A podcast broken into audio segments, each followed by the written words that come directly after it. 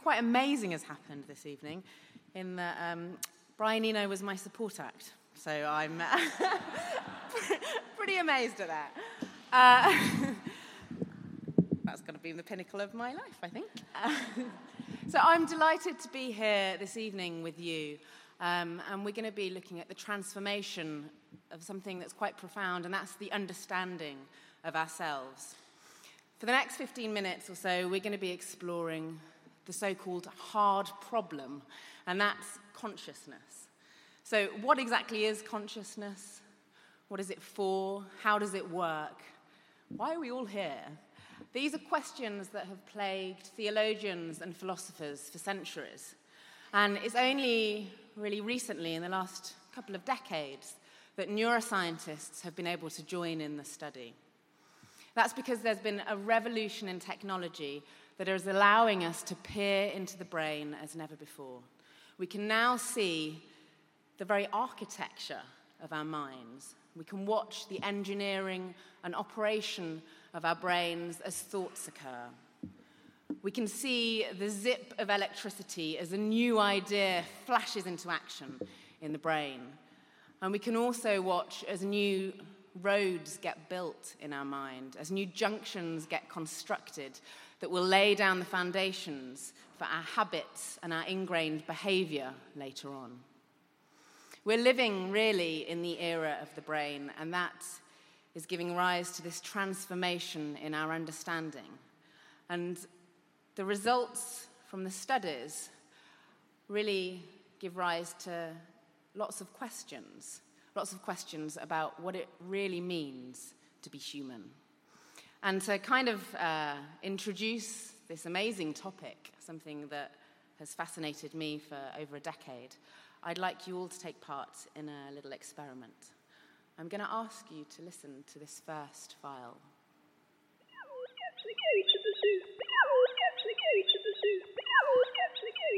Complete gobbledygook. Doesn't really make sense. I'm now going to ask you to listen to this second audio file to see if you can make sense of that. In a cage at the zoo. The camel was kept in a cage at the zoo. The camel was kept in a cage at Poor the zoo. camel. The camel was kept in a cage at the zoo. If we now return to the original audio file,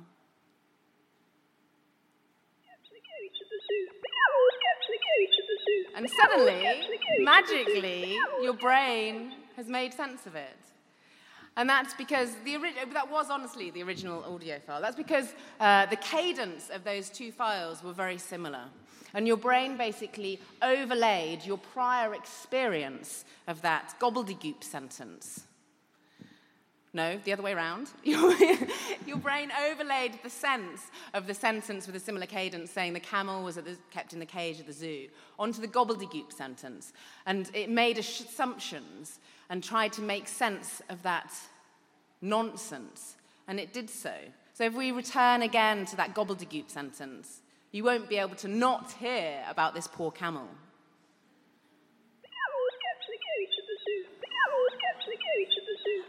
The, the majority of you, you probably didn't understand it in the first place. And this is um, this this illusion is a, is a really neat example that gets to the very nuts and bolts of what it means to be conscious. So the topic of consciousness has been uh, debated for many, many, many years, but it's now generally agreed that consciousness means that we have an ability to learn from our environment and to form a subjective view of the world. And we use our past experiences in order to direct us to make decisions for the present and for the future. And this audio illusion really shows how your brain allows us to do that.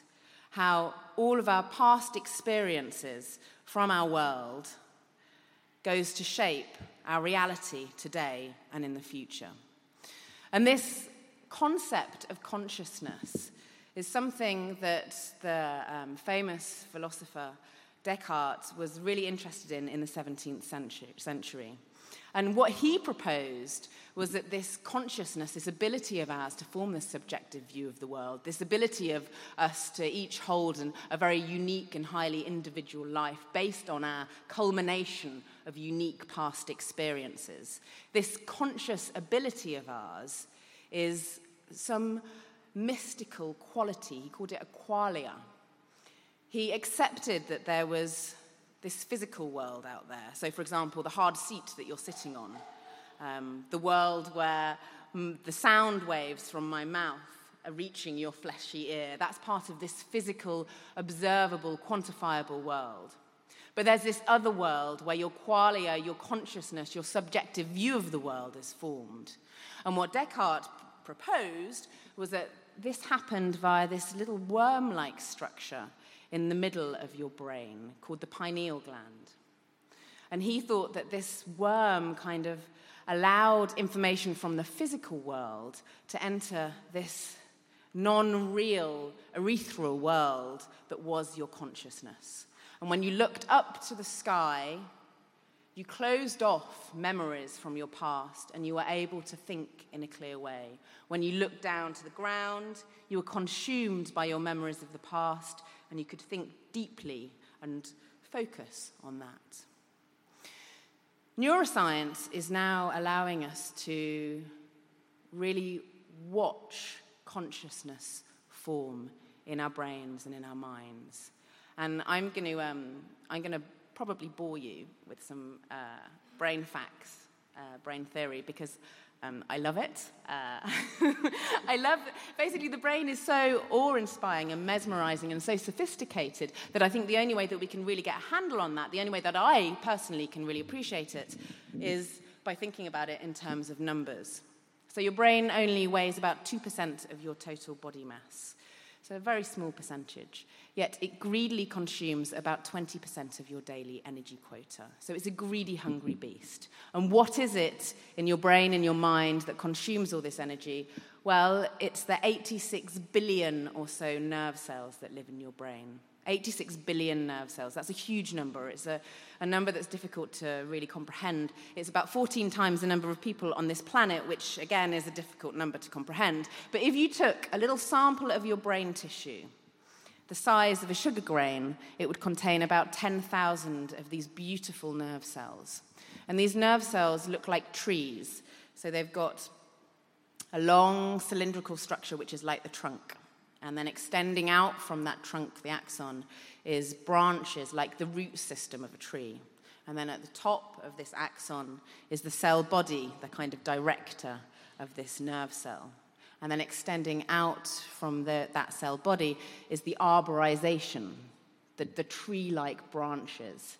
And each one of these amazing, beautiful 86 billion or so nerve cells that's in your mind connects to up to 10,000 other nerve cells to form the most complicated, intricate, mesmerizingly beautiful circuit imaginable. So there's about 90 trillion or so connections in your mind. Now, the way that we make sense of the physical world out there the seat that you're sitting on, the sounds that's reaching your fleshy ear. The way that we process that information is by using these nerve cells that communicate with each other using the power of electricity. They pump sodium and potassium ions in and out of that long, trunk like tree structure of the axon. And that sends an electric signal whizzing at the speed of about 120 miles an hour up that axon to the end of the axon, where when it reaches the end, a chemical is released. And that chemical then activates the next nerve cell in the circuit so that that next nerve cell is then electrically active. So that is how your brain works.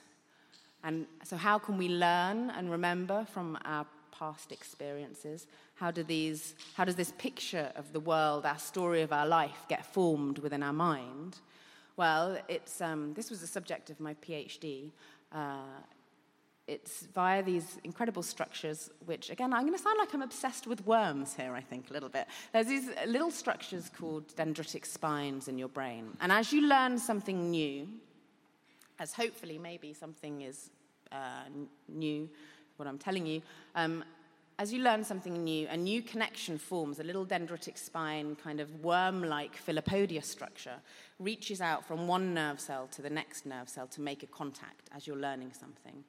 As you then consolidate that learned thing into a memory, then proteins get recruited so that the little worm like kind of um, learnt connection becomes more engorged and bulbous. So it, gets, it turns into the shape of a mushroom, actually, and it's called a mushroom dendritic spine. And this is more of a memory spine. And sleep actually consolidates that process of helping those mushroom spines form from the learnt thing.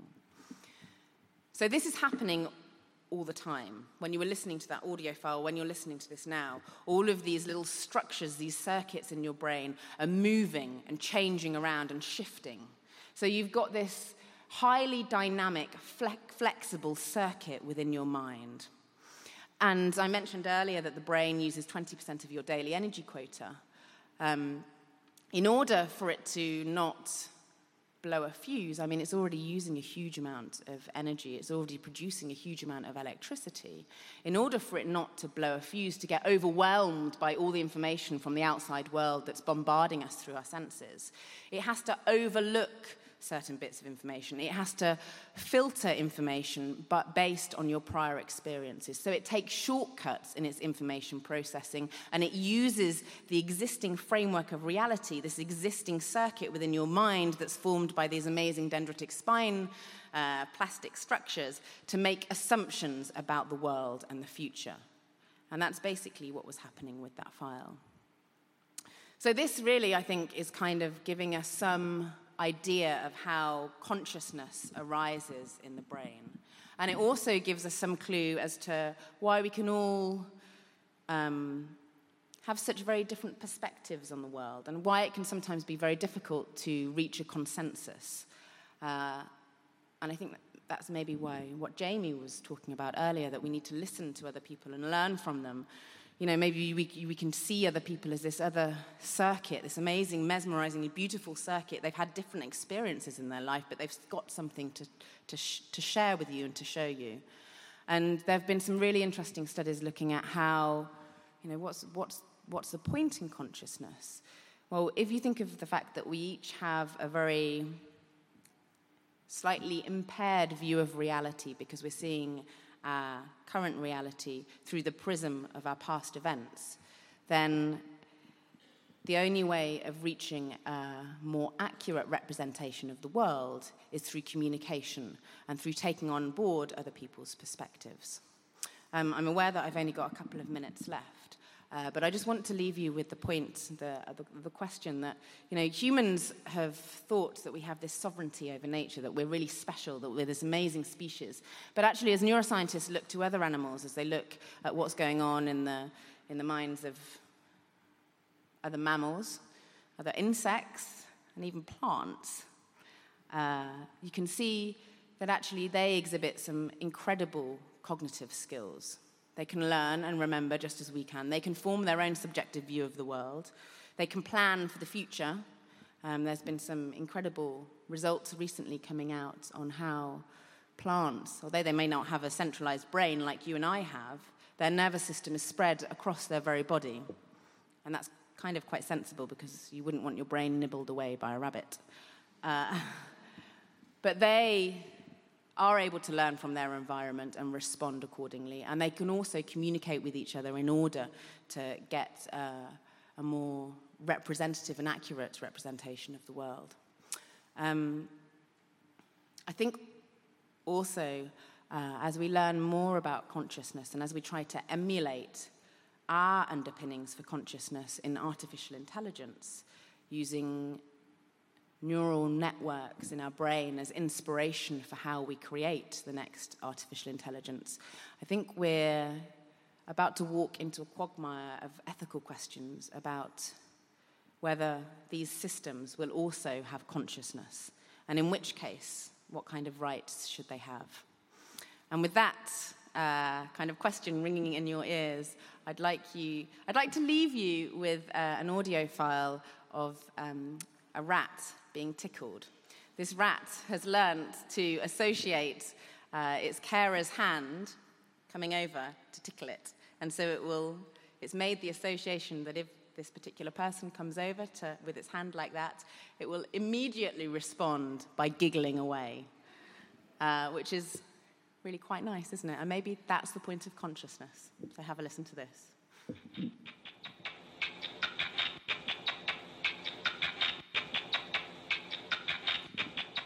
It's been transduced so that you can hear it. That's not actually the sound bit.